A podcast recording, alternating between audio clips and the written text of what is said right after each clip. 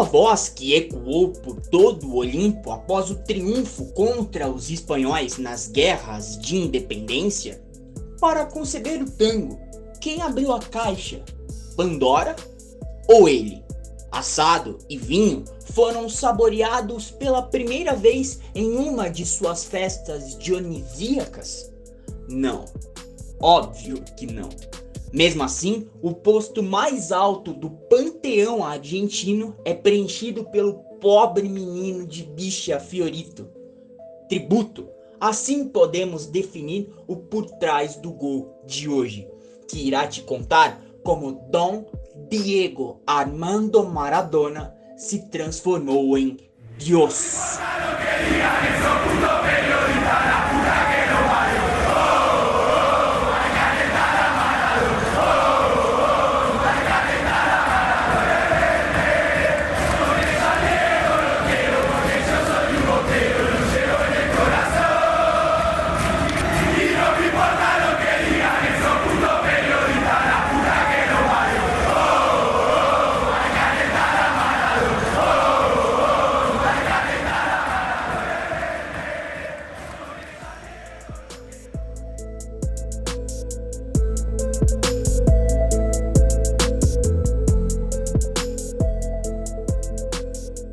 Em 1 de julho de 1974, o então presidente da República da Argentina, Juan Domingo Perón, faleceu aos 78 anos, vítima de uma parada cardíaca. Dessa forma, sua cônjuge e vice-presidente, Maria Estela Martínez Perón, assume a presidência, tornando-se a primeira mulher a chefiar uma nação no hemisfério ocidental. O governo de Isabelita Perón, como ficou popularmente conhecida, foi caracterizado tanto pelos marcos da crise internacional do petróleo, quanto por um enfrentamento político interno violento entre partidários de esquerda e direita, os quais disputam o poder no seio do peronismo, ilustrando com isso a polarização vigente no período da Guerra Fria. Ainda durante o governo de Perón, o ministro do Bem-Estar Social, José López Rega, funda a Aliança Anticomunista Argentina, uma força parapolicial de raízes fascistas que se estabeleceria de fato no mandato de Isabelita. Quiero saber qué medidas va a tomar el gobierno para investigar todos esos atentados fascistas. Lo está tomando. Esos son asuntos policiales que están provocando entre la ultraizquierda y la ultraderecha. La ultraizquierda que son ustedes y la ultraderecha que son los otros señores. Promover as bases do golpe militar. Esse era o objetivo principal da AAA, que desfrutava do apoio financeiro e logístico da CIA para atentar violentamente contra qualquer cidadão suspeito de possuir uma ideologia política subversiva. Para se ter uma noção, de acordo com o apêndice do relatório da Comissão Nacional sobre o Desaparecimento de Pessoas, a AAA assassinou e sequestrou mais de 2 mil argentinos. Segundo o Arquivo Nacional da Memória, somente entre julho e setembro de 1974, mais de 220 ataques terroristas foram executados.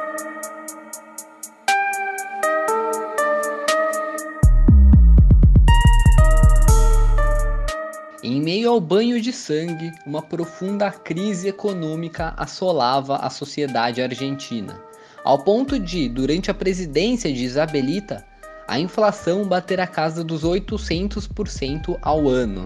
Mas o pior ainda estava por vir. Em junho de 75, o então ministro da Economia, Celestino Rodrigo, arquitetou o primeiro grande ajuste financeiro da história do país. Mas às avessas.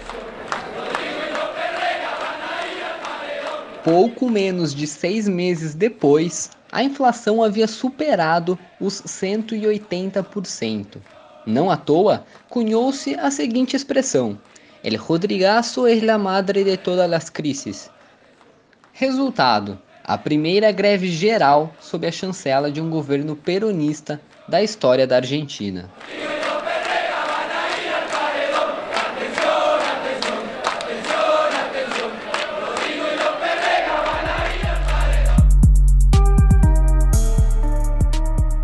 Ante a crescente insatisfação popular, a presidente resolveu encurtar as rédeas da sociedade, fortalecendo as forças armadas. Para isso, nomeou o general Jorge Rafael Videla como chefe do Exército Nacional. O nível de tensão era tamanho que, nesse período, conforme dados oficiais, registrava-se um assassinato político a cada cinco horas no país. A maioria de autoria de duas guerrilhas armadas de cunho marxista, os montoneiros e o Exército Revolucionário do Povo.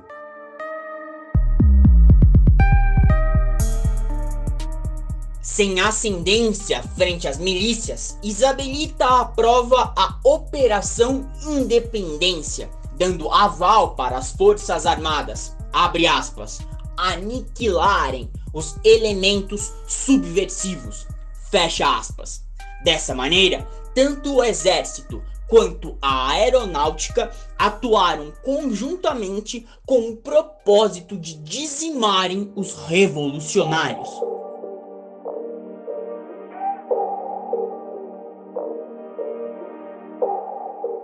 No ápice da crise, em setembro de 75, Isabelita Perón licencia-se da presidência por motivos de saúde.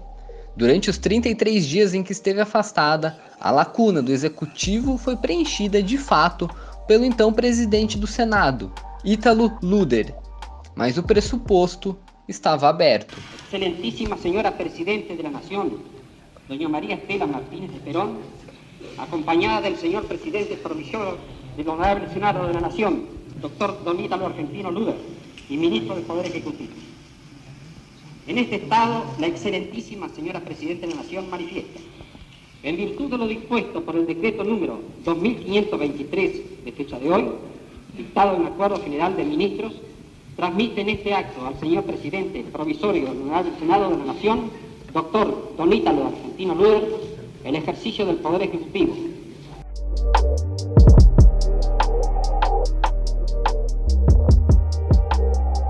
A partir de então, a pressão militar intensificou-se, até que na madrugada de 24 de março de 76, uma junta militar formada pelas três alas das Forças Armadas, encabeçada pelo general Jorge Rafael Videla, assumiu o poder após derrubar o governo constitucional de Maria Estela Martínez de Perón.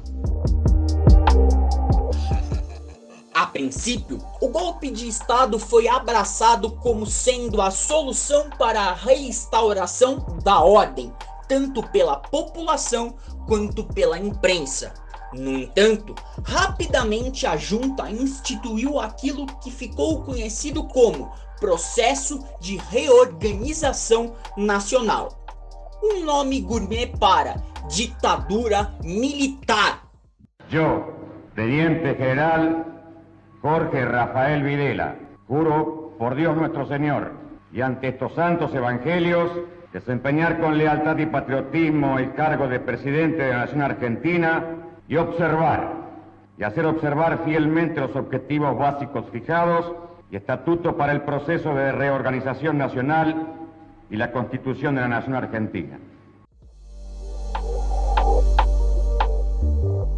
Sequestros, prisões arbitrárias, torturas, assassinatos, ocultação de cadáveres, censura.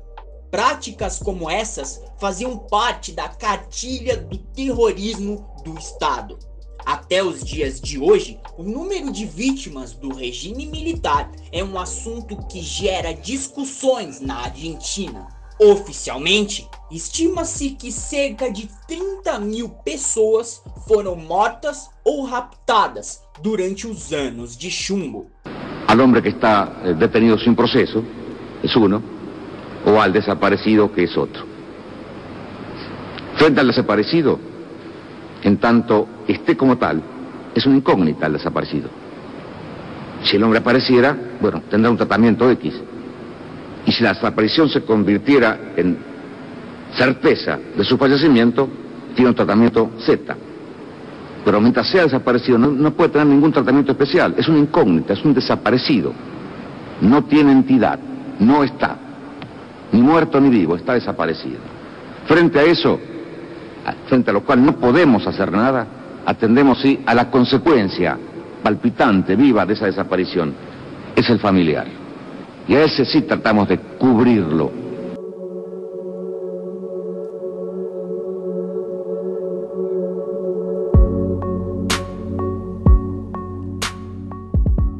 Porém, engana-se quem pensa que os sequestros se restringiam a intelectuais, docentes, estudantes, jornalistas ou qualquer outra voz alinhada com a subversão. Uma das maiores atrocidades cometidas pelo governo de Videla foi a série de sumiços de pessoas indefesas. Sim, indefesas.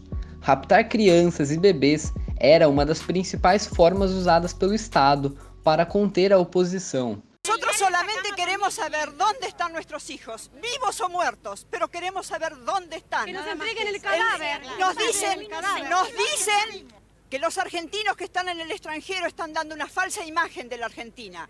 Nosotros, que somos argentinas, vivimos en la Argentina, les podemos asegurar que hay miles y miles de hogares sufriendo mucho dolor, mucha angustia, mucha desesperación, dolor y tristeza porque no nos dicen dónde están nuestros hijos, no sabemos nada de ellos, nos han quitado lo más preciado que puede tener una madre, ¿eh? su hijo, angustia porque no sabemos si están enfermos, si tienen frío, si tienen hambre, no sabemos nada. Y desesperación, Señor, porque ya no sabemos a quién recurrir.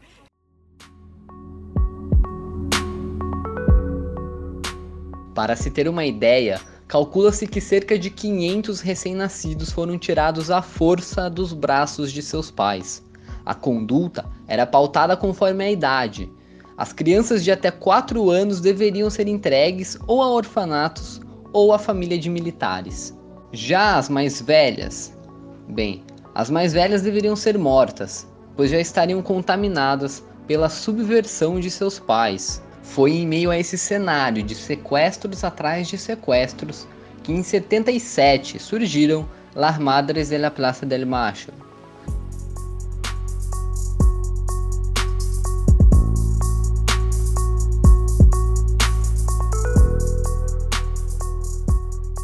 fim da década, o déficit público da Argentina correspondia a 12% do produto interno bruto do país. Aliado à grave crise econômica estavam a ampla resistência e as denúncias de violação aos direitos humanos. Não haviam mais meios de adiar. A ditadura estava com os dias contados.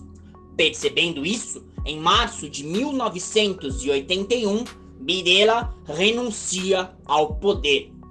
Por um breve período, o então chefe do exército, Roberto Biola, esteve à frente do poder executivo, mas rapidamente o entregou para as mãos de Leopoldo Galtieri, em uma espécie de última cartada para salvar o moribundo regime.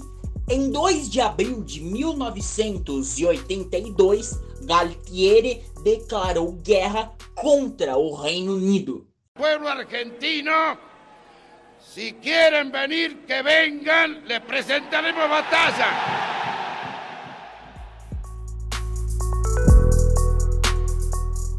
A reivindicação? A soberania histórica da Argentina sobre as Ilhas Malvinas, um arquipélago de pouco mais de 12 mil quilômetros quadrados de extensão, formado basicamente por duas ilhas principais e outras 700 ilhotas menores, localizado a pouco menos de 500 quilômetros a leste da costa argentina. No dudo que el coraje, el honor y la capacitación de todos ustedes nos dará la victoria. Durante mucho tiempo hemos estado adiestrando nuestros músculos y preparando nuestras mentes y nuestros corazones para el momento supremo de enfrentar al enemigo. Ese momento ha llegado. A Operação Rosário, como foi chamada, tinha o intuito de expulsar os militares e as representações do governo inglês, e por um brevíssimo momento a ação realmente teve êxito. No mesmo dia, a coroa britânica cortou relações diplomáticas com a Argentina, e como forma de retaliação, a então primeira-ministra Margaret Thatcher orquestrou um poderoso contra-ataque.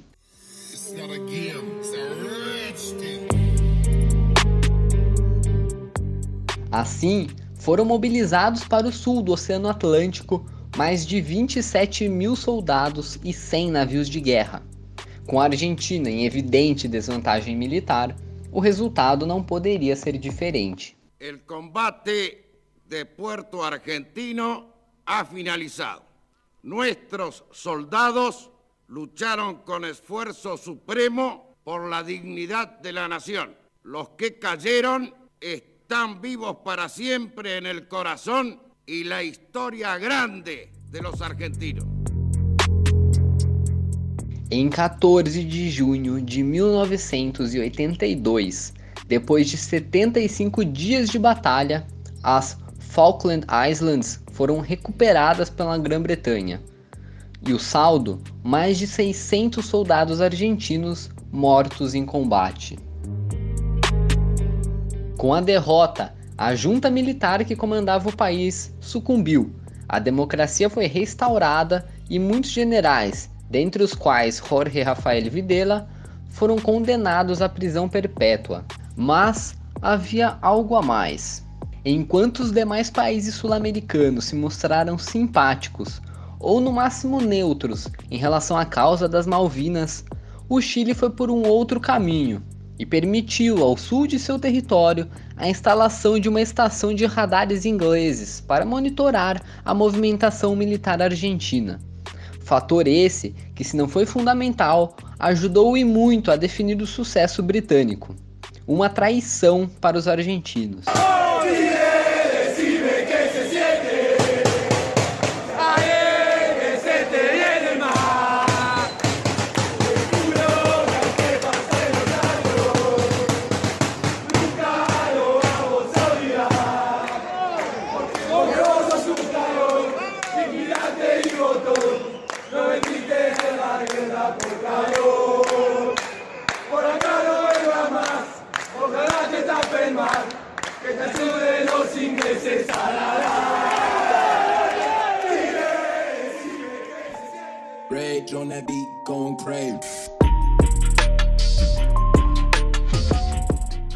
Quatro anos mais tarde, em 22 de junho, nem mesmo o sol escaldante era capaz de aflorar os já enervados ânimos entre argentinos e ingleses, que batalhavam em um estádio azteca abarrotado por uma vaga às semifinais da Copa do Mundo. Havia muita dor no ar emoções que não foram concebidas no futebol e que nasceram em um lugar infinitamente mais hostil seriam colocadas à prova ali, dentro das quatro linhas.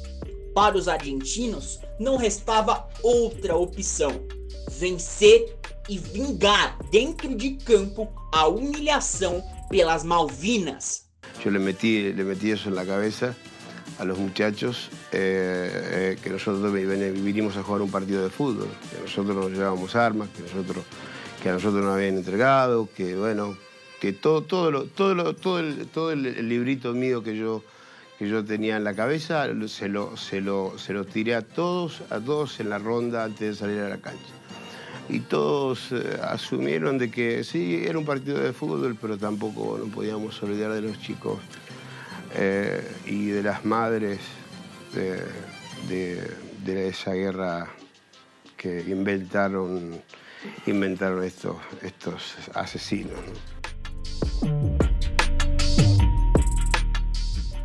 Naquele Mundial, a histórica Barra Brava do Boca Juniors, La Doce, então chefiada pelo lendário José Barrita, conhecido como El Abuelo, capitaneava a torcida argentina no México.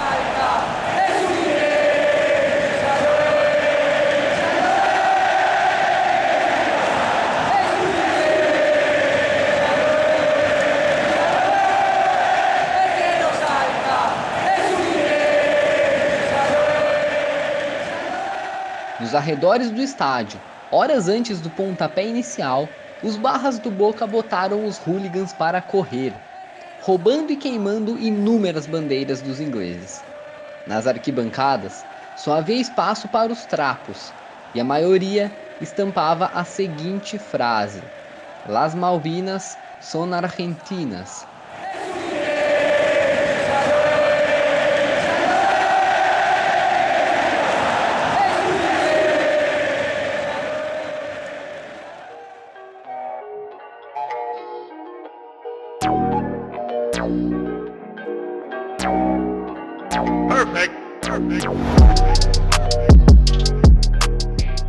Eram quatro anos. Apenas quatro anos. Míseros quatro anos. Foi inserido nesse roteiro trágico que o menino pobre, nascido e criado em Bicha Fiorito, exteriorizou aquilo que lhe foi natural durante toda a construção do seu ser social. A picardia criocha, a boa e velha malandragem do brasileiro. Ali, tete a tete com o inimigo, Diego Armando Maradona executou o ato mais simbólico da argentinidade e deu troco a um roubo muito mais ultrajante com o peso da mano de Dios. La pelota va para Maradona, Maradona puede tocar para Enrique, siempre Maradona es un drible, se va, se va entre tres, siempre Diego, genial, genial, genial, tocó para Valdano, entró Maradona, falta el intentar vamos,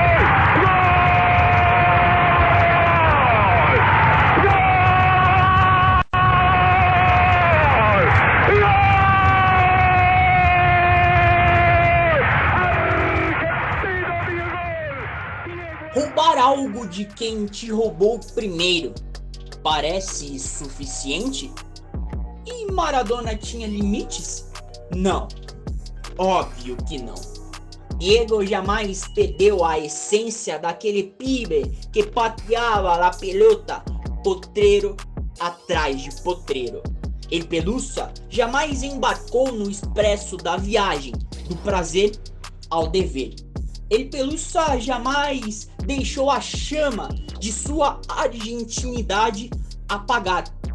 Como se jogasse por sanduíches ou refrigerantes, El Pelusa bailou, vingou, bailou, vingou, bailou, vingou, bailou, vingou, bailou, vingou, para, no fim, aos prantos, tomar em seus braços a Copa do Mundo, para no fim ser eterno, para no fim ser Dios.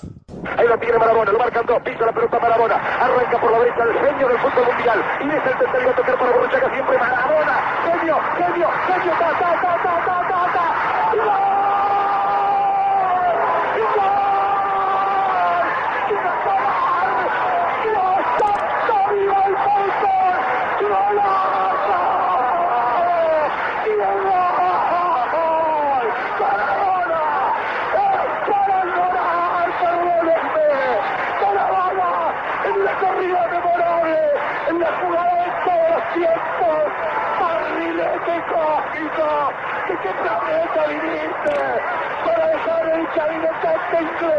Para gritando Argentina. Argentina 2, Inglaterra 0. Diego.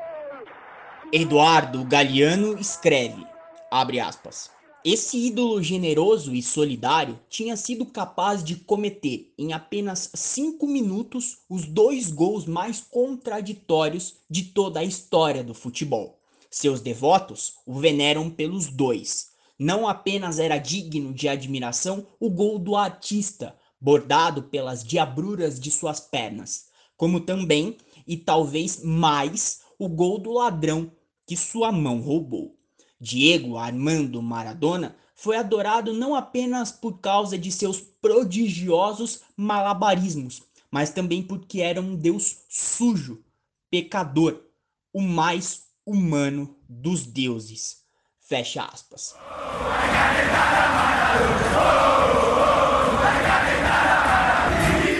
O mais humano dos deuses será tema de uma série de podcasts. Esse foi apenas o primeiro. Para não perder os demais, nos sigam no Spotify e nas redes sociais. Nossos arrobas estarão na descrição do episódio. Até a próxima e valeu!